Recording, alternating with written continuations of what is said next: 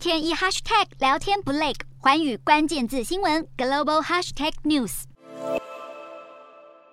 九号是新加坡的国庆日，总理李显龙八号发表国庆献词的时候，他就谈到地缘政治环境，他也特别提到是美国和中国，他认为美中两国的关系正在恶化，并且在短时间内不可能改善，任何的误判意外都会轻易让情况变得更糟。李显龙的献词内容还谈到了当地的抗疫成果、经济挑战以及国家未来发展等等的议题。另外，李显龙也是聚焦在乌俄战争危害到亚太区域的安全，目前更已经导致中。中国美国的关系更加紧绷，而新加坡一定会受到这些区域紧张情势的影响。因此，他向新加坡人喊话，强调必须要做好准备，因为未来数十年亚太区域可能不会再像过去一样和平以及稳定。